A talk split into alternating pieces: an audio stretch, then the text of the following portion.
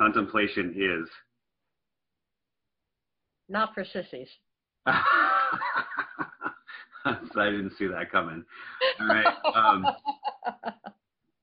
the purpose of contemplation is in the presence of a loving and compassionate and, co- and coherent divine presence to patiently and humbly strip away the veils that hide us from ourselves and hide the world from our sight.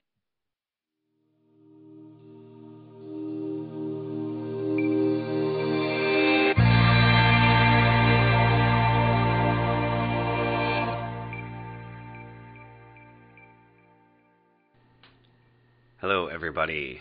I'm Tom Bushlack, and welcome to the second episode of Contemplate This, a new podcast with a focus on conversations on contemplation and compassionate social action. The idea for this podcast is for us to learn and gain inspiration from those who have committed to the contemplative life in the many forms and expressions that that can take, and to living compassionately toward others and towards their communities out of that commitment. We can learn a lot through books on contemplative practices and compassionate living, but I find that we're often moved by personal stories. So, one of my goals here is to capture and share those personal stories that can inspire and guide us on our own contemplative journeys of transformation, growth, and compassionate living. This interview is with Cynthia Bourgeault. She's an ordained Episcopalian priest and beloved teacher of contemplative forms of practice in the Christian tradition. She's a founder of the Wisdom Way of Knowing, teacher in the Wisdom School, and now a core teacher at the Center for Action and Contemplation in Albuquerque, New Mexico.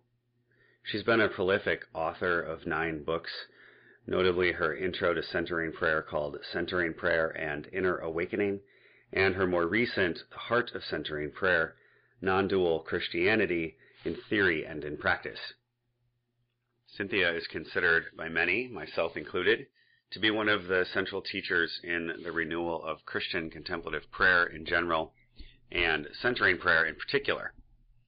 I think it's safe to say that her work is so interesting because it is deeply rooted in her knowledge and study of the tradition while also being highly original. She discusses in this interview how she brings her unique blend of experiences from her time with Quakers and Benedictines to her study of Gurdjieff, who I'll mention more in a second, and then her eventual introduction to and contribution to the growth of centering prayer in the last four decades or so. There's a lot of wisdom to chew on in this interview, and one that has stuck with me in particular is her use of the phrase, Where are your feet? She notes that her early teachers asked her this question in order to remind her that contemplation is not about flights of mystical fancy so much as it is about awakening to the present moment in the physical body. And I think one of the things that those of us committed to the renewal of contemplative prayer in the Christian tradition are highly attuned to is this need to be grounded in and in tune with our bodies in order to awaken to the presence of God and to the infinite divine compassion that's available in every moment. So I've found this very simple question, where are your feet, to be very helpful for keeping me grounded, literally, where my feet and my body meet the ground and the earth. Let me add a quick note about Gurdjieff, whom Cynthia mentions and some of our listeners might not be familiar with. Uh, from Cynthia's website, she describes Gurdjieff, uh, who lived in the late 19th and early 20th century, as, quote, a visionary Armenian born spiritual teacher who became convinced that there were ancient schools of wisdom still in existence that preserved the true roadmap to our purpose as human beings and our responsibilities in the greater web of planetary life. His teaching might be characterized as an early run up on what would be nowadays called mindfulness training attached to a highly original cosmology. Finally, the feedback and response to the first podcast, the interview with Father Richard Rohr, has been very positive and supportive, so thank you for that. And I'd like to ask you for your support for the growth of this podcast. First, if you are enjoying it, I would appreciate your help in sharing it with others, word of mouth, social media, other avenues that come to mind for you. And second, I'm committed to keeping this podcast and some of the other media on my website at thomasjbushlack.com available for free. Um, I don't want to require anyone to, to pay for some of this basic content or to hide some of it behind a paywall. And so I'm offering these podcasts freely. There are, however, costs associated with creating and hosting these media where they can be accessed easily by everyone. And so I'd like to ask that if you are enjoying this podcast and if you're willing and able to contribute, to consider making a free will offering. And you can do this totally secure um, on my website at thomasjbushlack.com. And Bushlack is spelled B U S H L A C K. So thomasjbushlack.com at the main page or thomasjbushlack.com forward slash donate. And I leave it to you to consider what this media is worth to you. And if everyone just contributed even a dollar or two or more, uh, this will allow me to keep all of this media up and running. So thanks again considering uh, what this might be worth to you or even thinking about paying it forward to others who might enjoy it in the future. All right, with that in mind, uh, let's get right to my interview with Cynthia Bourgeault. First of all, thank you, Cynthia, for agreeing to be here with us, uh, with me right now, but with others later.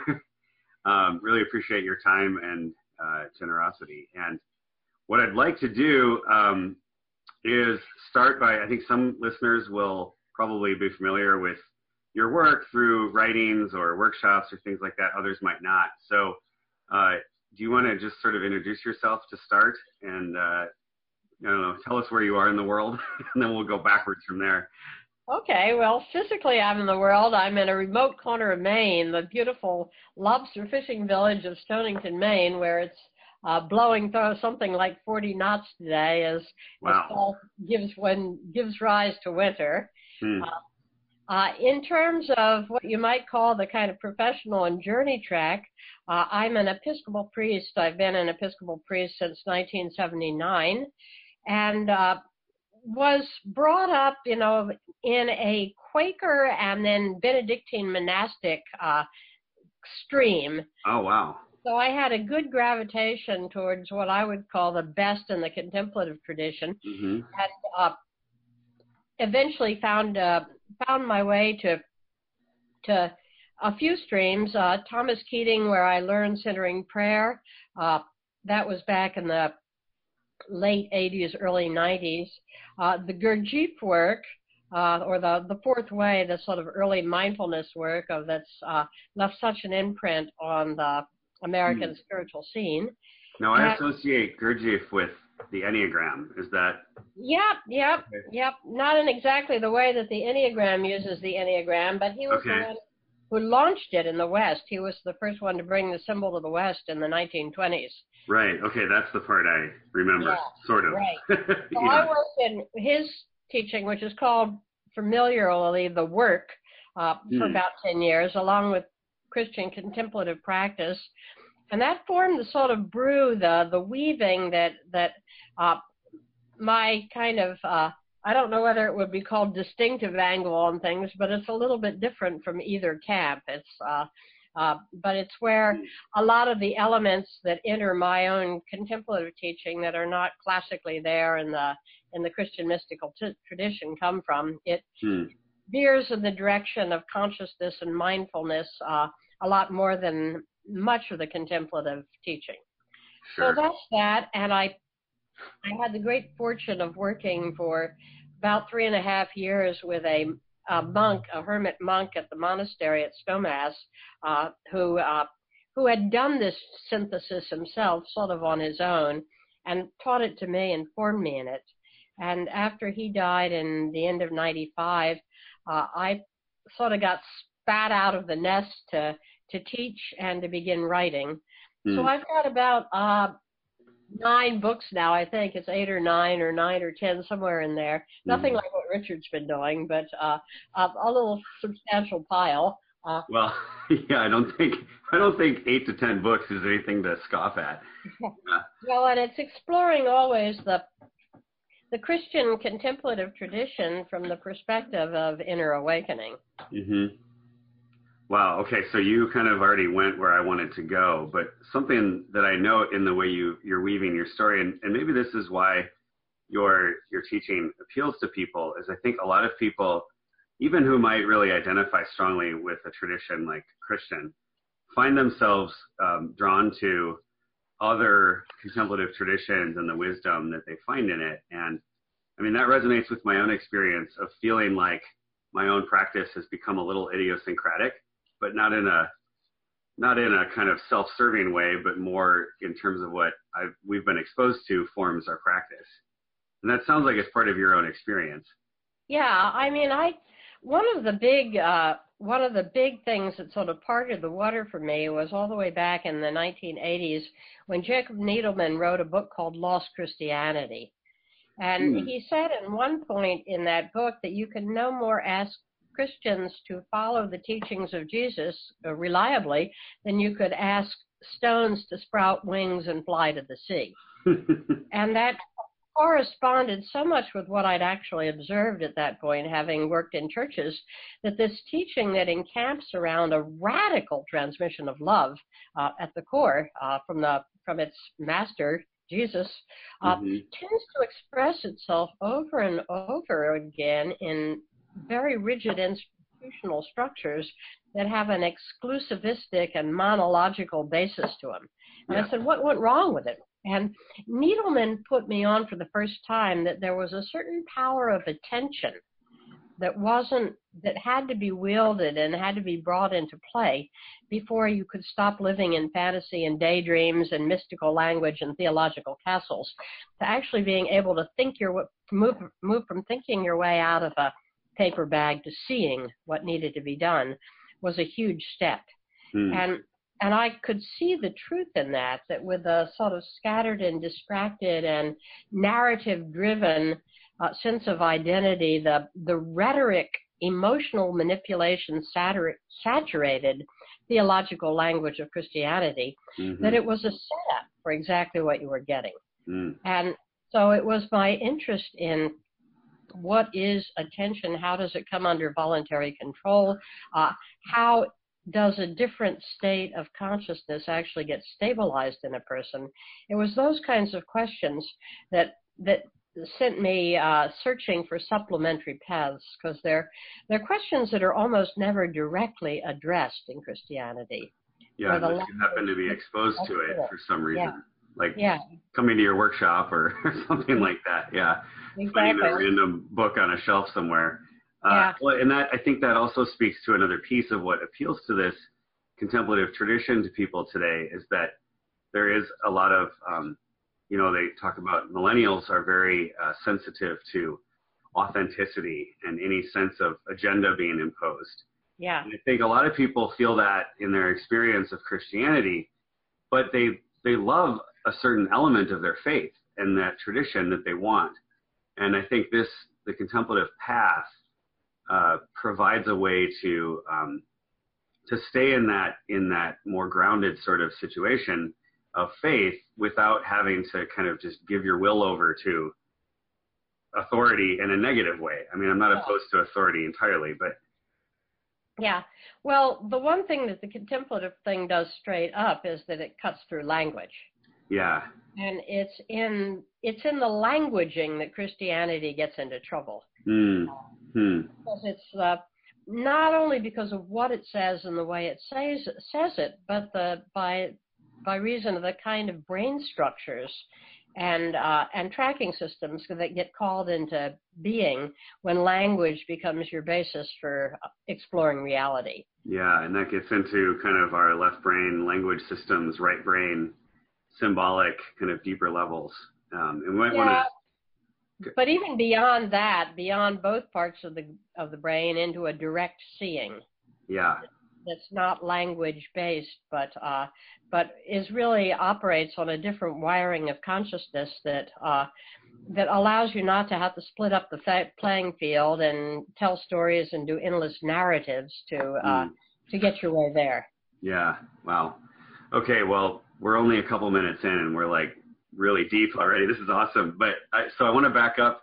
Uh, speaking of narratives, mm-hmm. uh, to ca- capture a little bit. I mean, so you outlined three or four things that have come together: the Quaker Benedictine, the the, the work uh, with Gurdjieff, your relationship with Thomas Keating, and another hermit from Snowmass. Um, can we actually go? So I'm curious to start sort of at the beginning. Like, where where did you grow up? How were you exposed to Quakers and Benedictines? Um, and I, I come out of the Benedictine exposure as well. I'm an oblate up at St. John's Abbey. Um, but so, can you tell us a little bit about that, like where you grew up, and then how was it? Was there a lot of spirituality in your upbringing, or did you kind of gravitate towards it? Well, I I was raised in the in the Philadelphia area, which is uh, sort of the seedbed of Quakerism. Mm-hmm. And uh, although I wasn't raised a Quaker, I was sent to Quaker schools. Mm. There, from the very very early days, I was uh, exposed to uh, Quaker meeting for worship, and in the and in the classic Philadelphia tradition, that's unprogrammed meetings. In other words, you just gather in silence until the spirit starts moving in people and inspires them to uh, get up and offer something in words or occasionally a song.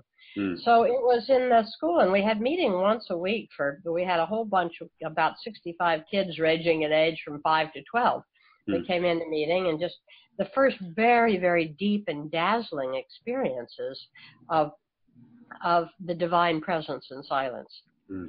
So how old that, were you? You were in grade school, like early? Yeah, yeah. That was basically five to twelve. So wow. it was. Wow. Yeah. It was very, very formative, and it it cut through and established a lot of things for me. Like that, first of all, that contemplation isn't anything fancy. It's utterly uh, primordial mm-hmm. that nobody ever taught us how to be silent. It was just assumed that this was uh, this was people's native grounds, uh, and so native rather than we've, we've forgotten about.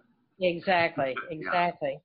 And and the way it wound up in the religious and traditions, contemplation became the highest kind of apex of a tower that was almost impossible to ascend.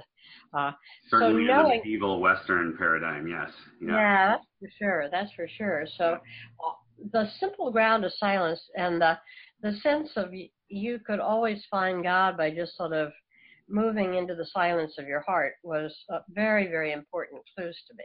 Hmm. So I uh, I was always interested in religion. We when I by the time I got to high school, we were in a wonderful school that had required religion courses, not not sort of catechism. Uh, it was a non-denominational high school, but they thought that religion was part of the cultural legacy of humankind and that we needed to know something about it.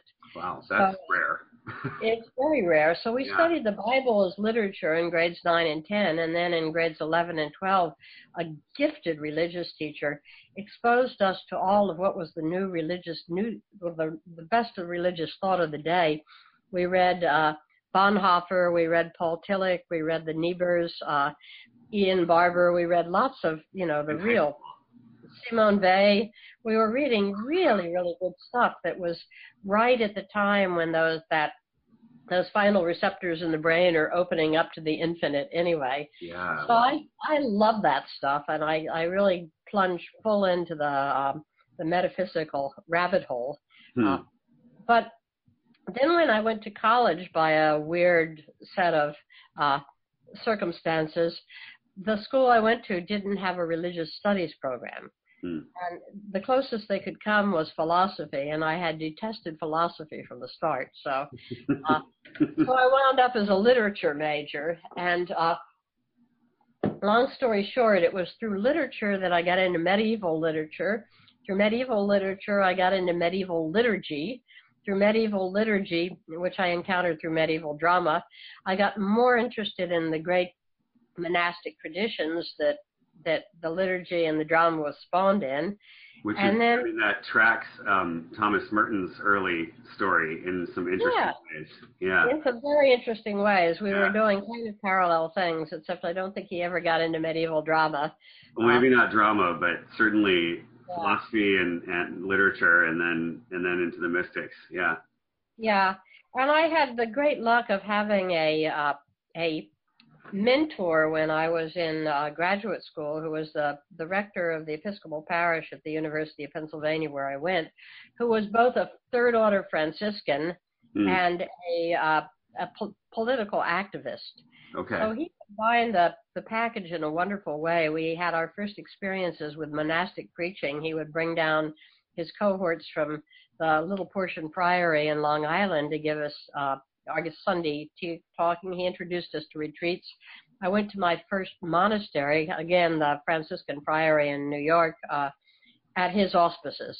okay. So that's how I began to get into it. And then, of course, when I was doing medieval drama and and the liturgical studies, that landed me knee, knee deep in the Benedictine tradition, because the the Benedictine monastery in France, Benoit-sur-Loire, is actually the home of where medieval drama uh, was born right out of the liturgy on the Easter Vigil in the, about the ninth century. oh wow. So I, I began to know, you know, the Benedictine monasteries through this tie-in, and yeah. I actually was at St. John's. I'm a, you know, I was an ecumenical fellow there in What I 1981. Yeah. Yeah, I couldn't remember cataloging the man- manuscripts in their uh, monastic manuscript library. but, hmm So the Benedictine tradition sort of percolated in, and uh, and the and that brought me to the Episcopal priesthood because there wasn't You much. did. You were doing Yeah. some kind of graduate work before seminary. Is that right? Oh, yeah, yeah. Okay. mhm. And that I was in literature or in drama? What was that in? That was in- by that time, it was medieval literature and drama. Okay. So then, then, yeah, can you walk us through how did you move from the graduate studies to thinking, all right, I'm going to be called to some kind of an ordained ministry? Well, um, the during the time in graduate school, I'd always been interested in performance, and I didn't seem right that these beautiful pieces of medieval music drama should just be left in scholarly libraries to study. I said, well, what if we what if we get together a medieval drama troupe and actually perform them? Uh, Mhm. the New York Pro Musica had already broken ground with that back at that time. And so we went looking for a place that would be suitable to form to form a troupe and perform these plays. And right down the street from the University of Pennsylvania was at the time the Philadelphia Divinity School. Hmm. And it had this gorgeous chapel, you know, about 90 feet long and 100 feet high, you know, just spires. It was one of those ultimately uh, Episcopal Gothic buildings that got built just before the Depression. Mhm. And I, I went in and said, "Oh my goodness, this is so gorgeous!"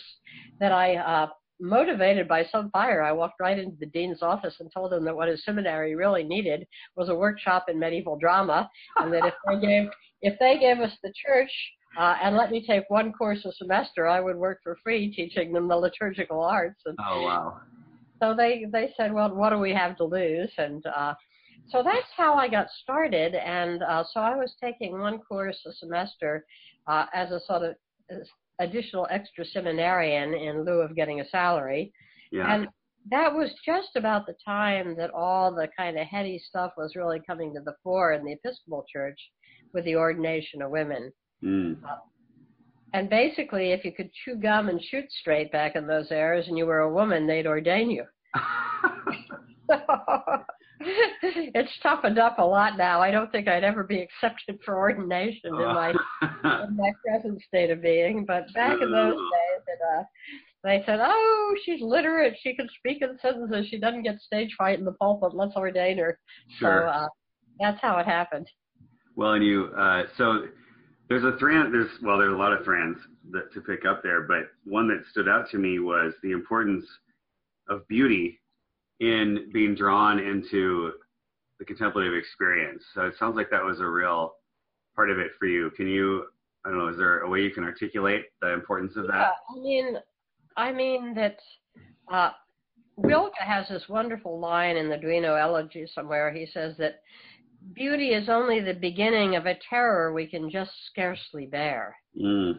And and it always seemed to me that the place where the mystical burns with the real blue of the flame is right at that place where where form is straining to contain the formless. Mm. hmm And the two are in a deep and rapturous and intense embrace that that expresses itself in a beauty that just sears the soul.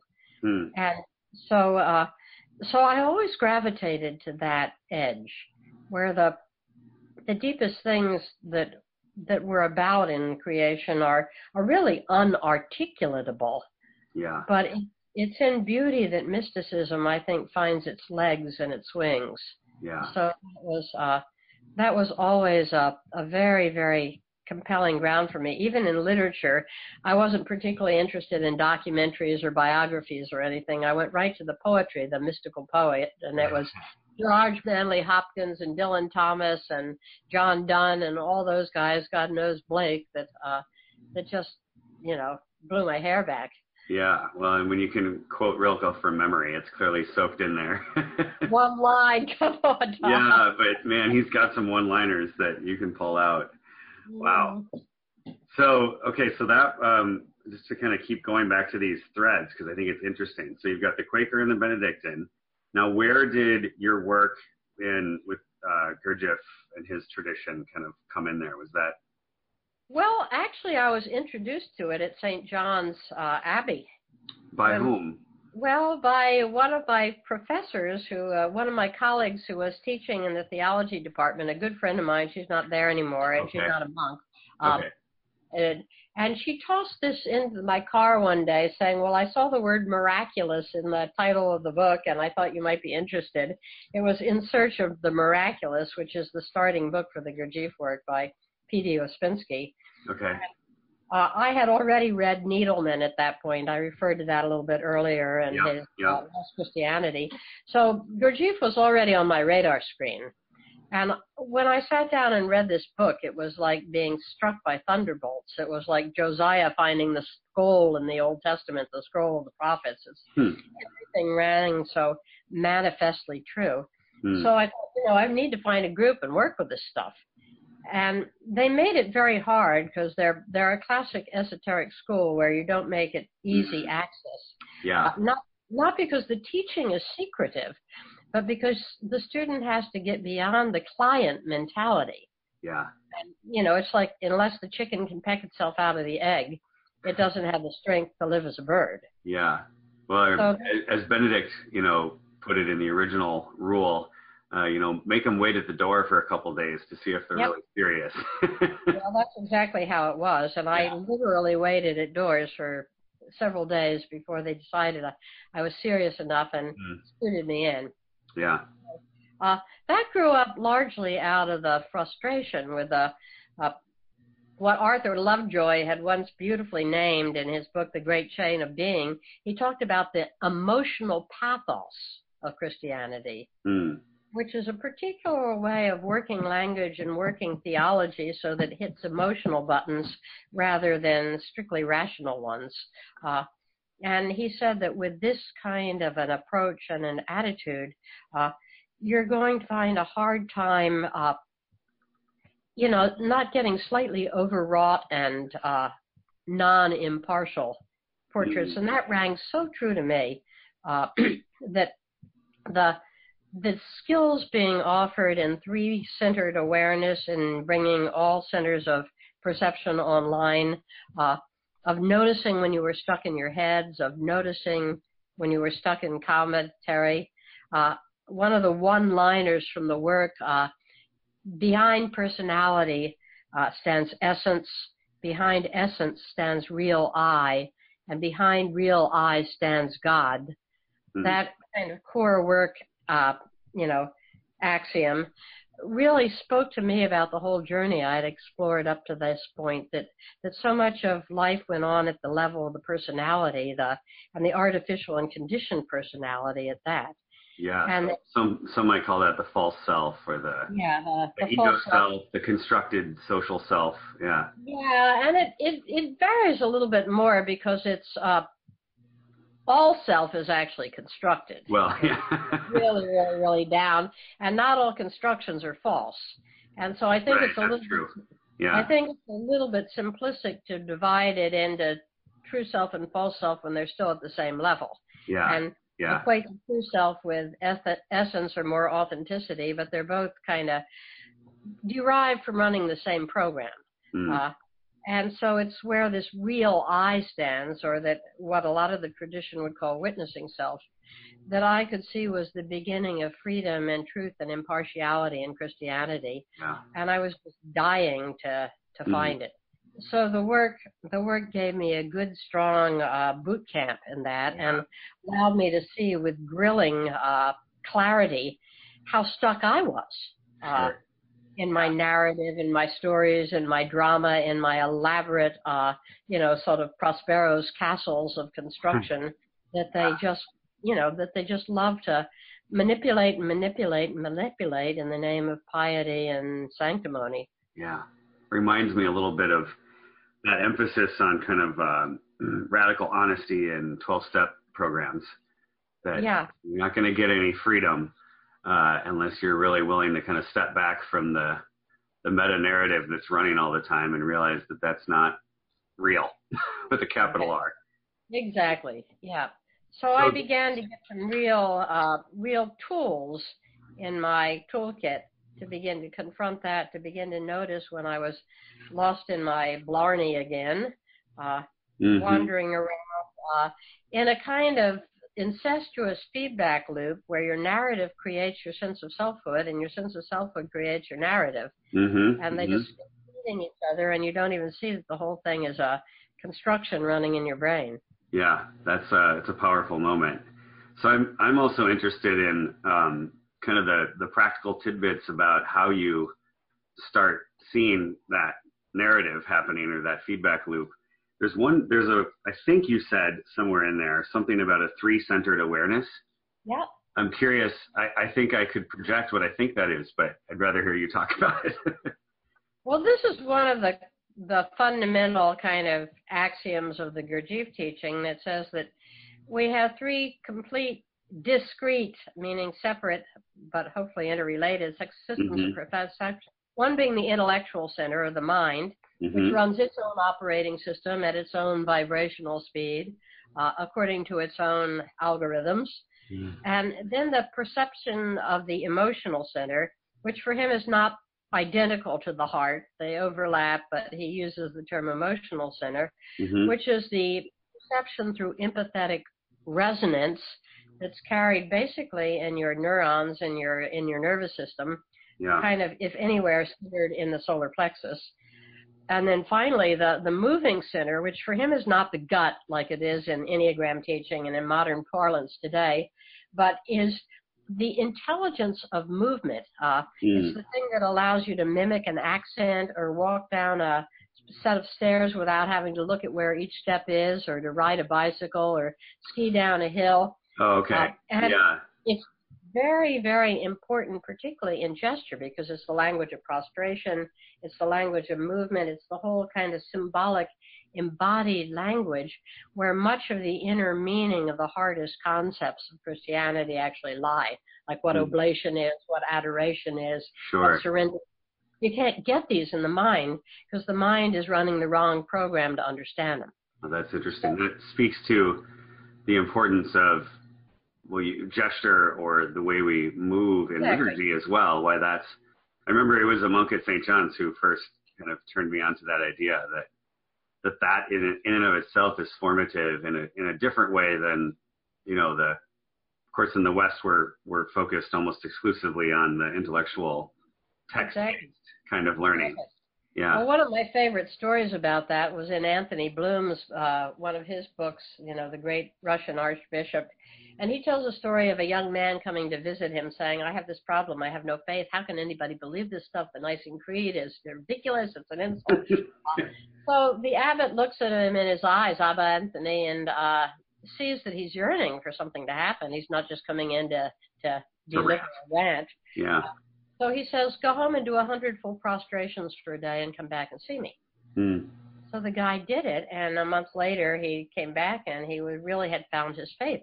Hmm. Because the actual act of taking your position on the floor as is required in an orthodox prostration, putting your head down, sensing the earth beneath you holding, sensing the the comfort in that position of humility, hmm. all those things had allowed him to understand in a way that you just can't understand with the mind, which runs the program of perception through differentiation. Mm. So, so the idea is that all these systems need to be present.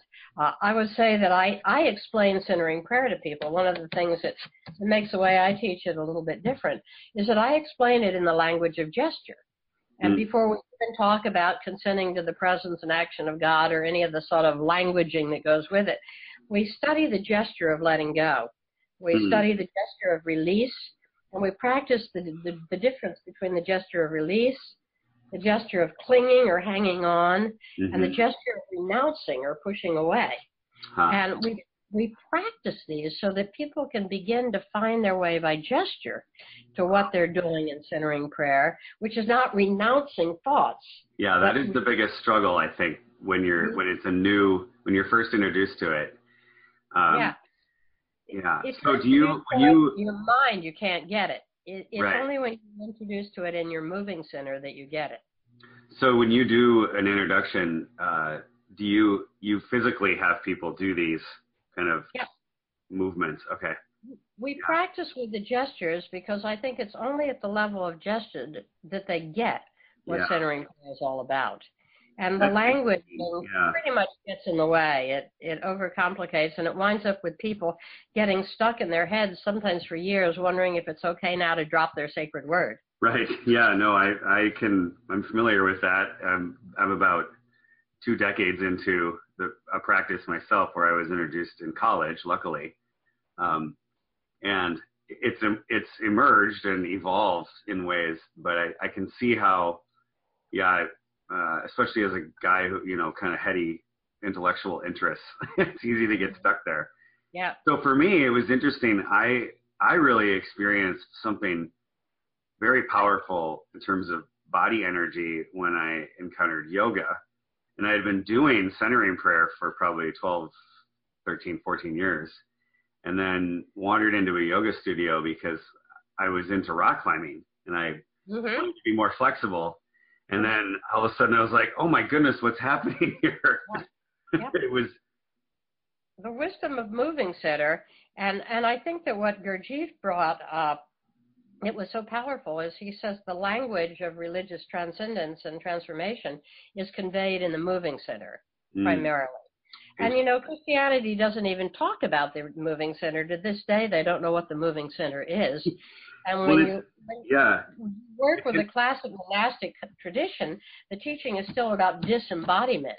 And mm-hmm. the idea is you go to spirit as you go away from the body without realizing what a dreadful mistake that is. Yeah. Uh, well, and I'm I've become more sympathetic, probably because of my practice, to the argument that certain expressions of the Christian tradition have become more Platonic than genuinely incarnational. Yeah. Uh, in any kind of uh, way that Jesus himself would have embodied some exactly. of the practices. Exactly. I mean, it, it's a, it's the, it's the story of how the whole thing rolled through history, but it mm-hmm. leaves mm. us with, uh, you know, Richard Rohr's marvelous uh, final comment that his theological professor told him, gentlemen, you must always remember that Christianity has been far more influenced by Plato than by Jesus Christ. Yeah, well, that's the art. Yep, that's yeah. kind of what I was yeah. saying. Yeah. Yeah, that's yeah. the. Uh, and that's the wretched thing. And I, I still find yeah. teaching around the point of meditation is to make the body neutral and, uh, and not an adequate understanding that it's only in the moving center that the heart of uh, what's being conveyed in religious transmission really touches home. Uh, yeah, I mean, if we if we take the teaching of the incarnation seriously, then God certainly didn't find the body neutral, but sure. quite good. And yeah, maybe that's yeah. the way I'll express one of the ways I'll express in the world. Yeah, but I think it still is only Jesus, or it's only Gurdjieff who's actually seen the real implication of this. That so often we use yoga or Tai Chi or Taekwondo or any of the great arts, Qigong, as essentially auxiliary or complementary practices to our Christian life for more embodying. Gurdjieff mm-hmm. took it one step closer and said that this is a system of intelligence, and this system of intelligence most closely approximates and provides the skills needed for a real transformative understanding of the great mysteries uh, of our of our being, such as oblation, adoration, surrender, uh, you know, well, those are the three biggies, and even to a sense, radical compassion. Yeah. And that you can't even carry compassion in the emotional center because until it's grounded in the body, it's too airy. It it just gets bubbly and dissipates. Okay, good. Well, this is, I I was already thinking about going in that direction um, because I'm I want to hear more about how you think about the relationship between the contemplative transformation and compassion. I think I'll admit, even for myself, I'm a little stuck in those as almost binaries. Mm-hmm. This came up in our gathering with the contemplative exchange and snowmass a little bit. If there was some resistance, like, well, if, if you're moving too much into action, even if it's compassionate action, you're not being contemplative enough. Uh, you're you're getting trapped in the in the need to become an activist or something. And I I have this sense about that as a false dichotomy but I'm I'm still myself kind of searching for a language to articulate that. So it sounds like you have given this some thought. yeah, I think it's a totally false dichotomy that that that grows out of really regarding contemplation as a quiet lifestyle. Mm-hmm. And, and and and confusing equanimity with non-involvement. Mm-hmm. Uh, but what really happens, I believe, is that when you sit in the depth of your heart, that the experience as you're sitting there, uh, the vibrational field that is encountered is intimacy. And it becomes very, very amazing. I, am sure it's happened to you if you've been at centering prayer for 20 years, that sometimes you sit there in the midst of it and you sense that you're in this almost warm, golden tenderness that you mm-hmm. can't mm-hmm. explain what it is. Yeah. And when you learn to move into the region of the chest by sensation, not by story or emotion, but by just concentrating your attention and bringing it into the region of the heart, which is how the Orthodox masters used to talk about it very specifically. Prayer of the heart. Yeah. Yeah. What you find is this fire of intimacy that begins to burn there. And the experience of intimacy is the inner dimension of what turned outward is compassion. Mm. So it's the inner and they're unbreakable, unbroken. You can't have one Amen. without the other. Yeah. That that the intimacy of the divine presence is the compassion as it extends out into the world.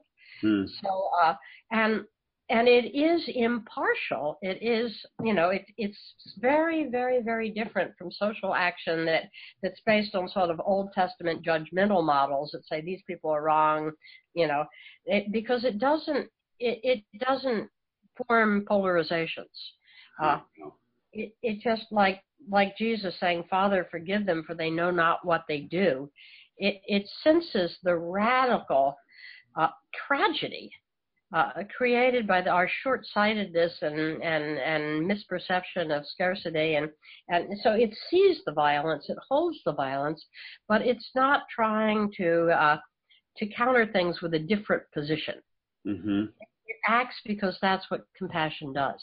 Mm. So I think the fact that the unbreakable connection between intimacy and compassion has not been seen uh, is a pretty strong sign that there's something significantly flawed in our understanding of contemplation today yeah. and are trying to recapture it and package it in the world. And I see so much of it being in a pious, quiet lifestyle. I, I have lots of people who, in the living school, when we ask them to read a text that's got any bite in it, we say, "Well, you're destroying my contemplation." Yeah, well, that's kind of what I we experienced it in yeah, Colorado a little like, bit. Yeah. That's not contemplation. That's self-calming. Yeah. Uh, they're a whole different thing, but we let people get away with that nonsense. Yeah. And until we do, we're doing uh, the planet no service. There's yeah. a radical difference between contemplative engagement and and and activism from uh, other points of view. Yeah. Huh. Wow. That, that, I mean, that's just, I'm going to be chewing on this for a long time. That speaks to a lot of the questions that I'm just wrestling with right now. I like, um, it strikes me as potentially helpful to, I like how you talked about it as intimacy expressing itself. as opposed mm-hmm. to maybe getting stuck in what's become a dichotomy of contemplation and action. Yeah, yeah. But it's it's uh it's the flow of the same energy. The same dynamism. It's just one is from the inside and the other is from the outside. Yeah. Huh. Yeah. Wow. Okay. Um, I wanted to ask you. I, so you talked about both uh, being exposed to centering prayer through Thomas Keating, and then spending time studying with a, a hermit at Snowmass. Now, which of those was first, in temporally, anyways? Centering prayer came first. Okay. I first. I went okay. out there, like many, many people, to take the 10-day formation retreat mm-hmm. in uh, May of 1990. I took my first 10-day intensive, and then I came back the following December to take what was then called presenters training. Uh, okay, yeah. And it was at that second meeting that I met the the monk who was the monastery hermit and hermit plumber because the shower drain froze in the quarters we were staying in in December, and he came out to thaw it out. Oh, that was and nice. I I cottoned on pretty fast to the fact that he actually knew something. Mm. That you know, I had been those years in the work hadn't been misspent because you could pick right up when somebody had being. Mm-hmm. Uh, yeah. And uh, so, we kind of. Had yeah, you spent I, time as a did you ever spend time as a priest in a parish, kind of before some of this? Became... Yeah, yeah. I mean, I I never had my own parish. I was always a associate where I was doing the educational programs and things like that. But yeah. I, on and off, I've had probably about a, de- a decade of experience in parish priesthood. Okay. Uh, I was just curious about that. But um, to go back to so your exposure to centering prayer. Um, now, were you I don't know. There's there's folklore out there that I that I've picked up on. Um, were you at one of the kind of early retreats where the practice was sort of being rediscovered and um, in its contemporary form out of the cloud of unknowing and and Cassian and those other texts? I was not at the earliest level. Okay. The earliest the earliest people who came were really the Lama crew. Uh, okay and there's some of Pat Johnson and some of the people that are still around formed their bonds then. I was in considerably after that first uh, first bit where they already pretty much had the system. Thomas was pretty much putting the fine touches on his human condition teaching by then. Uh, okay. So I was a little further along in the pipeline. Okay. So what was that experience like for you uh, in terms of informing your day-to-day practice? the the experience of being at the intensive at Snowmass? Yeah, and maybe you know the the the particular method as Thomas teaches it, because I'm I'm assuming. Well, maybe a better question to start would be, what was your practice like on kind of a day to day level, maybe before that exposure, and what's it like now, kind of post? well, it was. Uh, I would say that learning the uh, the non-conceptual or the non non-directed attention method of centering prayer was quite a contrast after having worked in the in the Gurdjieff work so long, where everything was about holding attention under voluntary control. Yeah. And I spent a lot of time trying to figure out what do you do with your attention. Yeah. And uh, at one point, Thomas even said to me, "Well, maybe you should give up and go to go to Christian meditation, where they'll help you with your attention more." You know, and uh, so he Which was. Is he almost paradox because it, it mm-hmm. sounds like the earlier work you were doing was focused on attention and trying to yeah. direct it, and then the yeah. centering prayer is more of an open awareness kind of yeah or not even an open awareness because when you're aware you're already moving too slow i mean you're uh it's a it's a sort of open surrender. Yeah. And when I finally recognized what they were trying to do, it was a Bruno Barnhart, the abbot at Big Sur, uh, the Camaldolese Hermitage, mm-hmm. that actually helped me over that hurdle. And of course, I I already had the reason centering prayer was so congenial from the first place was it took me back to that that sort of effortless silence I knew from Quaker days.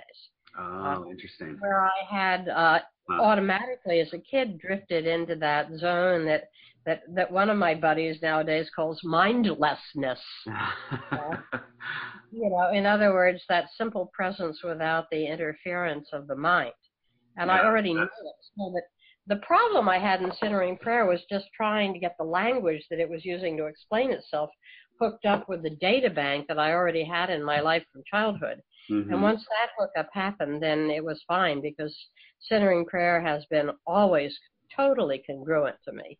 yeah. Uh, the sense that you don't, there's nothing to do in there. You just sit down and you give it away repeatedly, over and over and over. That uh, practicing that gesture of release has been uh, second nature.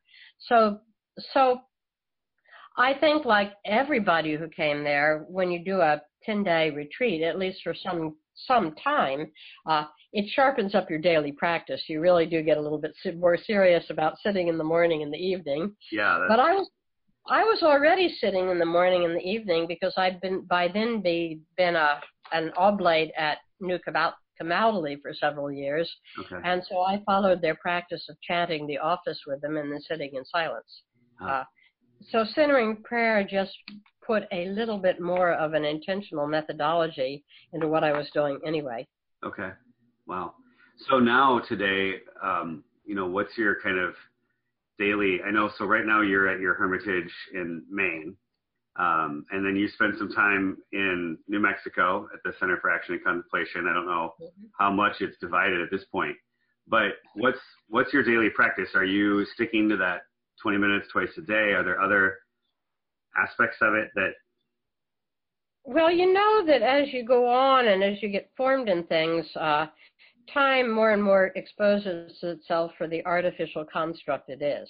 hmm And so the idea of sitting down with a timer for 20 minutes twice a day just seems anathema to me. Hmm. Uh, but because God isn't measured out in those kind of doses. Yeah. But it takes a while to get to that. So my day, my day begins uh, with coffee and prayer. Uh, and I sit down, and uh, it's a time of uh, of you know chanting the Psalms, uh, some sort of formal centering prayer that gives way to kind of more open-minded reflection. What my teacher Rafe at the monastery used to call the morning setting, and then the evening is sorry. basically the same way. Uh, that you know there comes a time in the day when the when the computer goes off and there's never any TV in the evening. It's uh, you know these are the ends of the day, and uh, you give yourself back into it uh, with the centering prayer, transitioning. Uh, but I don't even consider it practice. It's uh, it's at this point not practice, but the concert. Oh, I like that. I like that a lot. Yeah. Part of the tapestry of the day. Yeah, yeah. So it's So it's very freeform, and then the days themselves can go as they do. And there's some periods where I'm sitting around tormenting myself by running around all over the planet, mhm. and are some days when I'm sitting around and tormenting myself by trying to write three paragraphs in a book. but The the torment has exactly the same feel, and it all has to do with my restless nature. yeah. Right. So- Yeah. So that my real practice is just to try to stay present to what is on the plate, uh, taking what I've contracted to do and trying to do it with a certain degree of, uh, you know, actually showing up Mhm. and without judging and without saying, well, this is better than that or this is taking me away from contemplative because yeah. uh, it isn't, you know, only if contemplative is a itsy bitsy lifestyle, as Thomas Merton once called it. Yeah. Yeah. So you, I mean, you've been, you're fortunate to be in almost a, a kind of quasi monastic setting. And I'm curious how, like when you're working with, say, people at the living school or doing a workshop where, um, you know, like right now I'm in the mid, I've got three young kids and a dog that has to be walked and a job that has to get done. um, so, and and I, I totally agree with everything you said about. Um, I particularly like the movement towards the, the symphony versus the the practice or whatever. Um, but you know, what what kind of advice do you give to people who, um, you know, are really in the thick of it, and yet I think really want to cultivate a, a depth to their prayer life in, in a contemplative way. Um, how do you kind of work with that uh, when you when you do have alarms that are going to go off or jobs that you have to be at or practice to Well, get the kids up? I think a lot of this has to do with we really have to rely on the communion of saints. That at the stage you're at at your life, certain things have to happen. Mhm. And uh, you know, in the Gurdjieff work, one of the documents that I've most loved over the years is what he's called the five Obligolnian strivings, or the five fundamental goals that distinguish a uh, a worthy human being, a human being mm-hmm. who's really in the ballpark growing. And the first is essentially to be a good steward, to be able to have everything you have to provide for your family and your and your your your your being well-being, mm-hmm. and that and that people were not permitted into the work who weren't responsible householders. Mm. Because if you're a if you're le- a leech in the physical life, you're going to be a leech in the spiritual life. Yeah, yeah, yeah. And so the, the idea is that as you're at a certain phase in your life doing the tasks which are primordially appointed, that you can draw strength, particularly from the prayer of people like Thomas and others out the monastery who have made the grand sacrifice of wives, children, lives, livelihood, um, and are bearing the weight of uh, of loneliness because of that at a certain mm. level, mm. and and that your work feeds into them and their work feeds into you. And as we move along the pipeline of life, uh, we're pulling, we're pouring from full to full collectively at all times. So my sense is that with that as a general picture, so you don't get feeling in, envious and frustrated. Yeah. That if you if we can then break down this this completely superficial and I think destructive idea that contemplation is a lifestyle founded on gobs of silence and remote, gorgeous places, uh, if if we can get beyond that and say that contemplation is really a moment to moment awareness and surrender at a deeper level then the amount of practice you do is the amount of practice that can maintain you at the minimum that allows you to be present. Hmm. And alertly looking for the points that will provide a little bit more spaciousness on your in your schedule, but not thinking that they're going to be filling up your barrel that life is going to drain down. Yeah. Yeah. Uh, because mindfulness is what keeps the barrel from draining down, not contemplation. At least contemplation understood it. And so that present, yielded, alert, flexible uh, uh, willingness to engage your life where it is is the contemplative attitude. Mm. Wow. And I would say just treasure it at every age of your life that you're at. Yeah. Realizing it's manifesting as differently as the leaves on the tree in each season, mm. but it's the same tree and the same leaves ultimately. Mm. Wow. Yeah. Well, I mean, you're yeah, you're providing a lot of helpful ways of thinking about this that I think are shattering a lot of the the dichotomies that even even as somebody who tries to to live and teach this, I feel like I get stuck in. So. Well, you know, uh, Jim Finley, our wonderful third person on our living school faculty, uh, took up this this very issue with uh, Bree Stoner, who I'm sure you know from the yeah, conference. Yeah and she was complaining about how do I meditate when uh, when my my one year old and my four year old are bouncing into my lap and Jim responds in Jim's way, Well God loves you so much and so much wants to send you his love that he sends your children flying into your lap. well you're you're echoing something almost verbatim that Richard said to me last week too, yeah. which is, you know, uh, we were well we couched it more in terms of enneagram language but uh um yeah that's beautiful. Yeah. Just just live every moment in every station of your life with confidence and plenitude uh, and curiosity about what it unfolds and it'll be fine. Oh man it sounds so easy when you say it. Yeah, right, right. I go back to my yeah no, but I, I really think seriously, Tom, that the uh, that the the first generation of the contemplative tradition is about at end.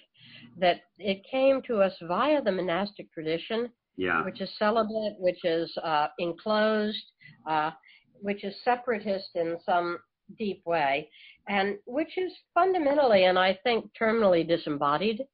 Mm. And that's the transmission that we've received. Yeah. And and these courageous people that you sat with, like Laurence and Thomas and Richard and Tilden, uh, had the guts to take it out into the world and offer it not just as a top down training, but as a dialogical training. Yeah. I think it's in the second generation that's going to be really important for the lay people to take it and tease it gently away from its monastic underpinnings, being able to sort out with just extreme delicacy what is foundational and what is merely uh, part of the uh, the monastic style, hmm. and and bring in a truly engaged and embodied contemplation uh, with radical new definitions that has some interest beyond the white European cultural ghetto. Yeah, I mean, uh, this is another piece that, that I think yeah. a lot of us are wrestling with. Um, well, and with good reason, because the reason that you only see old white people at contemplative gatherings is because we've really set up an old white cultural art form. Yeah. And, and until we really learn to move beyond that, thinking that it's not just about communications. How do we get the word out to the people of color? To the, you know, yeah. it's not about that at all. It's the thought structures are ethnocentric, Eurocentric, Platonic at the moment. And until those thought structures are shifted to a deeper understanding of what contemplation is, we're just going to continue to be attracting the same dying gene pool. Mm, wow.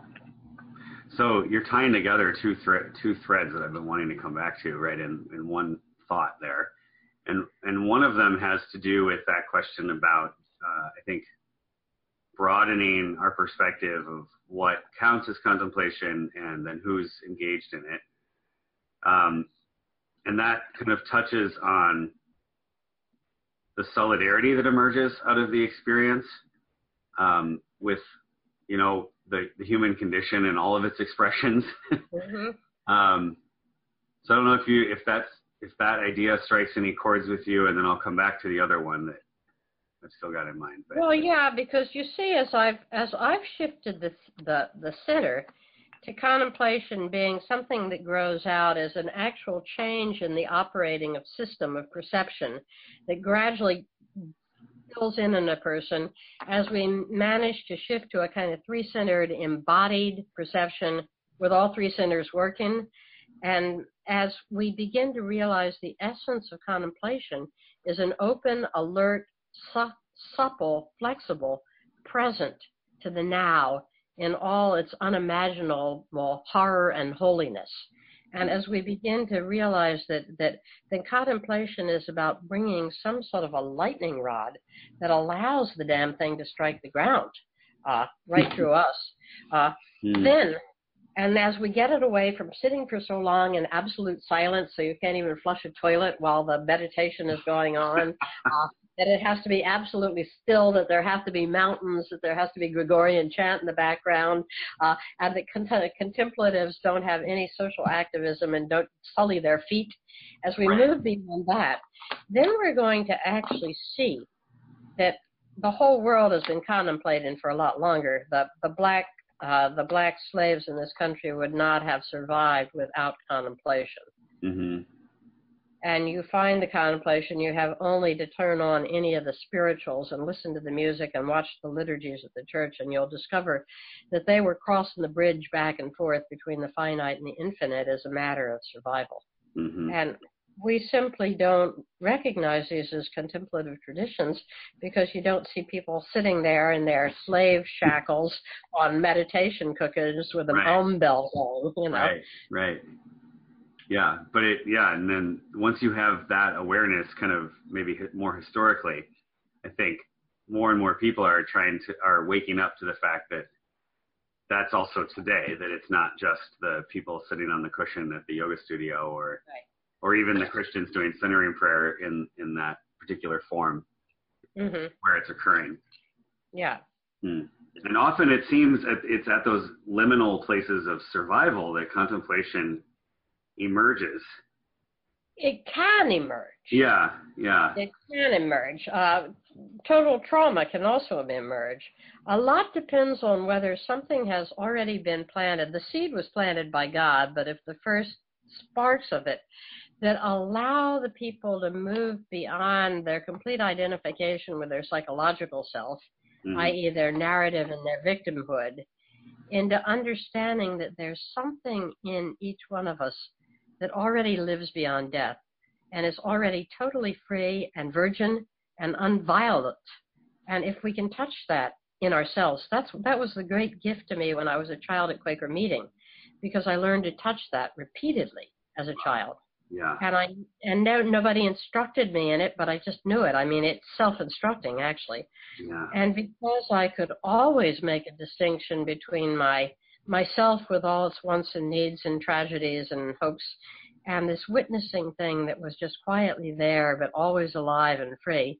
And because i knew how to get to it then i could kind of wriggle out a most uh you know a lot of stuff that would really have toppled the oak tree uh, if it had been more solidly rooted in the narrative self. Wow. Yeah what an amazing gift at such a young age. Hmm. i think it's given to each child but we don't uh we don't really in our in our religious education create the spaces where the children can nurture it themselves. We think we have to educate them. We think that uh, they have no previous experience with god. So we fill up their space with uh, with words and noise and ideas and concepts and don't show the simple self-righting that goes on deep in the soul when there's uh, freedom and respect surrounding the encounter. Mm. wow kind of one of those moments where the the the meaning of you know Jesus' teaching about becoming like little children. Yeah. Kind of back in face. Yep. Wow. Yeah. Yeah. I mean, that's something that we're asking my wife and I about. You know, how do we cultivate that religious experience or, or spiritual attentiveness within our own kids and I mean, what I take from what you just said is that we don't, we actually don't. We just have to kind of get out of the way and allow it to exactly uh, maybe nurture what, certain things. Yeah, expose them to what you love. Expose them to beauty and mystery. Mm. I took my little daughter. She was she was ten, and she was with me the year that we were at the ecumenical fellowship at you know uh, you know at St. John's, and oh, she yeah. remembers the luminaria bags on Christmas Eve, and the light lighting the way up to the Abbey Church, oh, and, yeah. the, and the great thunderous German singing, and the smell of the incense. All those things are just a lifetime of experiences, and because nobody tried to interpret it out to her at a simplistic level, she just has them as mystery. Yeah. Yeah, and to be able to go back to that. Yeah. Uh, oh wow. Okay, so the other the other thread that I was wanting to come back to, and you've you've touched on it a bunch of different times in slightly different ways, but I've also you know heard or read things you've talked about in terms of non-duality. Even early on, I kind of mentioned right brain, left brain, and you quickly, you know, move to something less dichotomous. Yeah. So I don't know how do you how do you experience or work with with that kind of um, different way of being present to your experience? How would you how do you teach that or talk about it? Well, I come back to three brain three brained awareness uh, first of all, and the big the big sort of boot camp training I got in the Gurdjieff work was they kept saying, "Where are your feet?" Mm. And I would be flying away on some great metaphysical jag, and they say, "And where are your feet right now?" and little by little, I had to learn to pay attention. I had to learn the whole art of sensing. I didn't even know what sensing was. I thought it was a synonym for feeling. Uh-huh. Uh, and uh, so the whole art of sensation I had to learn. And then gradually, too, the, the Eastern Orthodox have been insistent from the start that it's not about right brain, left brain, it's about the mind and the heart. Or, in hmm. other words, the whole intellectual system of the brain, both right brain and left brain, folding in and coming into embodied entrainment with, a, with the, the system of perception centered in heart, chest, solar plexus. So that you really, it's like sort of getting a complete and total upgrade of your computer, like jumping five operating systems. yeah. With brain and heart, uh, you're able to run a program of perception that doesn't perceive by differentiation.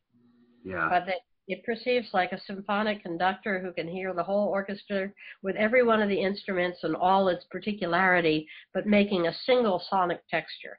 Mm. And uh, it's a very, very different operating system from the from the one of the mind.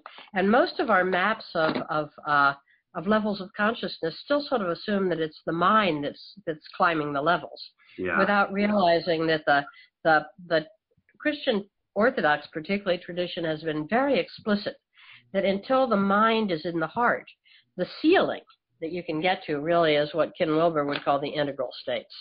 That you Hmm. can't do non-dual until the mind is in the heart because you're running an operating system that makes the goal you're aiming at physically impossible. Hmm. Wow. If you're perceiving by differentiating, you're going to be running a dualistic program. Yeah. Uh, and your sense of self is going to be the finite self.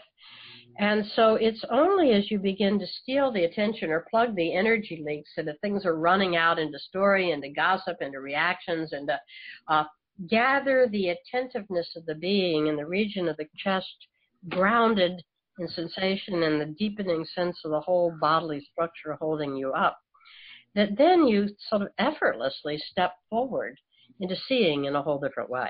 Hmm. Uh, and for me, that's the non dual awakening, but it's very different from the mystical moment. It's not about all of a sudden seeing, oh, it's all one. You see from oneness. And it's not all one. It's a thousand colors and a myriad different shapes and a, a billion particularities, but it's all held in a deeper transfiguring union. And uh, that you see with the mind and the heart. And until you put the mind in the heart, you don't see it. Yeah. Period. End of lecture. yeah. No, no, not. Um, so, do you s- do you see that awakening from one as distinct from sort of the maybe the classic mystical descriptions of awakening to divine presence, or however you want to put it? Well, I think the mystical experiences are trailers for sure, and they they are very strong foretastes of what will happen. Uh, but I think the awakening is gradual and incremental in most people, and often Yeah. very non-dramatic. Uh, Yeah. you know, you just gradually see from a different way. Uh, Helen Luke talks about this brilliantly in her book Old Age, Okay. where a lot of this stuff just sort of life does it to you anyway. Uh, but if you kind of get with the program earlier on, you can uh, cooperate with it and lead into it a little bit. yeah, yeah, and if you're exposed to some great teachers like you were, that Yeah, helps well, along the way. I was pretty lucky. The the the you know I've had a handful, like maybe four or five, just really stunning teachers that that helped me see this. Rafe being the you know the master of all masters in my case, Hmm. uh, the hermit monk, but there have been several others. Bruno Barnhart at the monastery, Beatrice Bruteau, and a couple of teachers in the work in Toronto who just took time with me and just sort of patiently knocked the rough edges off me, uh, you know, lovingly and firmly, so that uh, I finally got what I was doing wrong. I never, I never got what was wrong, why people weren't liking me, why it, you know, I was my own worst enemy, and they let me see why. Hmm. So that's interesting. I hard to imagine you. I don't think of you as a non-likable person. Yeah. Have you you've softened a little bit or on the edges, perhaps? Well, it was basically that you know I can still get into a damn good metaphysical rant, but it Mm. was the, it was the sort of tunnel vision nature of the attention that's offensive, much more than the uh, the just the fact that I was not when I was when I was doing my idea, I was not globally present to everything else that was going on with me in the field, including people's responses, the birds building a nest, the the sun gradually slink, sinking over the horizon as it is now. Uh, all of this stuff because my mind just went like, you know, like blinders on. Yeah. And in that state, the mind is always going to be offensive to other minds because it feels like it's trying to uh, push an agenda. Hmm. Wow. That reminds me of there's a yoga sutra, and I I'm, I don't know if I can do it verbatim from memory, but that when when a person is practice and dwelling in ahimsa or nonviolence, that all violence in in that person's presence falls away. hmm Yeah, that's exactly that's exactly right. And that was the problem I was stuck in that I had been sending out mixed messages because I was I was passionate and brilliant and you know obviously hot on the trail or something but my my methods of orienting and perceiving and wielding attention were were frankly violent and uh, and so they left other people feeling silenced and diminished Interesting. Wow. Hmm. I can see that in my own work right now. It's interesting. Yeah, It Yeah. took me 10, 10 years to learn that you are responsible for your own manifestations. Yeah. Not what you think you're putting out, but actually putting out. yeah. And if you want to change in your life, you have to you have to have the courage and the the training to be able to see and stomach what you're actually put, putting out. Yeah, absolutely. Wow. Huh. All right. Well, I have a I have a few more kind of like short fill in the blank questions that are. Okay, well that'd be great because we are getting down to the end of the day, and I Yeah, have exactly. to the household over to Maine night.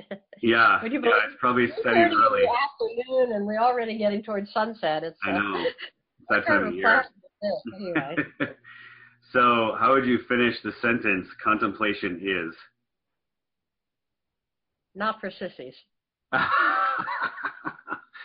I didn't see that coming. All right. Um, the the purpose of contemplation is all about.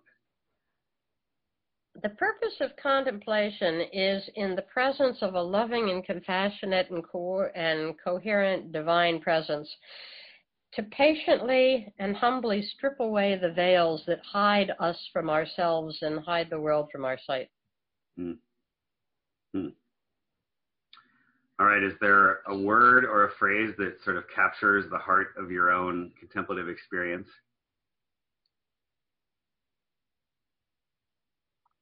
Um, Hmm. Well, I was going to say wonder first Mhm. off. Uh, that uh, in a sense, uh, irony, in a kind of funny way, if you could take the meaning, meaning that, that it's a really deeply pointed awareness of the every which wayness of everything, and that joy is in sadness, sadness is in joy, uh, that that everything is filled to bursting. Uh, that would be my my kind of ballpark of contemplation. Wow. Would you?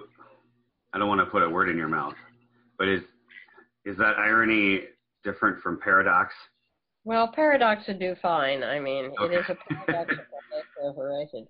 I was But- thinking of uh, is it Nicholas of Cusa's uh, coincidentia oppositorum, the, the holding Yeah. together of opposites. Exactly. Well, that would be a very good way of looking at it. That's certainly how it is for me. Hmm. And the the biggest the biggest coincidence of opposites being the coincidence of the finite and the infinite. hmm One of my favorite phrases is from Helen Luke's Old Age, where she says, uh, "Holiness is born uh, out of the the accepting the struggle between the infinite and the finite in the human soul." Hmm. Wow. and and that speaks to me really and and contemplation one of the words i guess that would really come to me is honesty hmm that was really important for rafe that it's about it's it's about being able to to unveil and to move out from beyond the the things that the the stories the narratives the delusions we usually plug ourselves in hmm uh, in, in order not to be enlightened just as a state, but in order to better serve by better seeing. Mm-hmm. Yeah, it's that touching that freedom that's possible when you. Because remember, there's no free lunch. A lot of the stuff is we think that we meditate, we get enlightenment, and then we live happily ever after. Yeah. But the very thing that allows the compassionate heart to open, that whole intimacy, compassion thing, compels you by its same opening uh, to be uh, on the bodhisattva path. You have to be uh, attuned to and alert to, and finally at the service of the, the pain body of the planet. Yeah. Wow. And if you're not willing to buy that, enlightenment as a paid vacation in the Caribbean is not uh, not got much future in it. Yeah. Well, it looks good on your Facebook account, but it doesn't really stick. Yeah. Right. yeah. Because uh, remember, the eye with which you see God is the eye with which God says you, said Meister Eckhart or something, and the Mm. the eye which opens into the universal heart uh, feels at the same time the universal compassion. Hmm. Wow. Dude, what is your hope or hopes for the next generation of contemplative practitioners? Um, somewhere along the along the lines of if you meet the Buddha, kill him. Uh, How do you? I've heard that so many times, and I. yeah. How I would mean- you interpret that? I mean, I think the next generation uh, really, I, I, I would, I hope they will, and I'm already seeing in the next generation that I that I love, will fully embrace the the freedom and the responsibility uh, to wade through, uh, to do the sifting mm. that, that that really uh, uh, separates the trappings of the contemplative lifestyle from the foundation of a transmission of a seeing heart, and to, to boldly create the delivery systems that, uh, that speak to a world which is obviously hovering uh, on the brink of some abyss, and some would say we have abysses every hundred years or so. So, it, mm. but uh, obviously we are at some sort of a crisis point. Mm. And for me, the the synergy of contemplation is a powerful gift and an essential gift uh, to the to the whole chemical and alchemical well-being of the world. We need contemplative energy, we need contemplative spaciousness, we need vision, we need impartiality, we need passion, we need all of the above, grounded in the contemplative witnessing presence. And and if the this this new generation can sep- separate form from substance in an intelligent and faithful way and discover what really is essential uh, uh, and convey it with the same sort of fidelity that it's been received from, you know, a 2,000 year lineage, at least in Christianity, before it, uh, then I think we're good to go. wow. Huh. All right. Uh, okay, so one more. Um, that was a kind of open-ended question to contemplative practitioners. Do you have any hopes for the future of the Christian tradition or Christian contemplative tradition? Oh, yeah. I mean, I think I think that the religions, the great axial religions, are like colors in a rainbow, and it's not a survival of the fittest thing. They all sink together or they all swim together.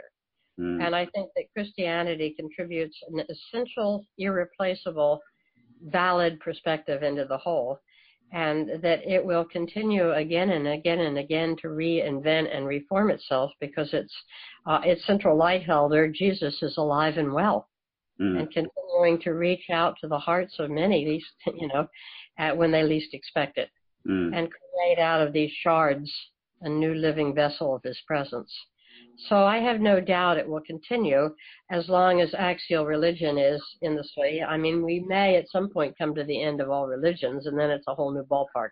Yeah. But yeah. But I think we're, I don't think that the secular defection of the Church of the Millennials is the same thing as the end of religion. Yeah. I think it's a just, just an appropriate response to the death of of uh, dinosaur art forms.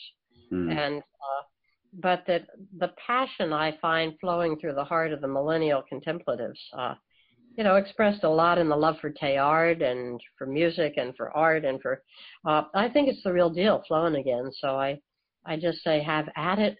Uh, take us, your seniors, as uh, as uh, faithful missionaries and legates from the past, and mm. carry it on toward the future. Mm.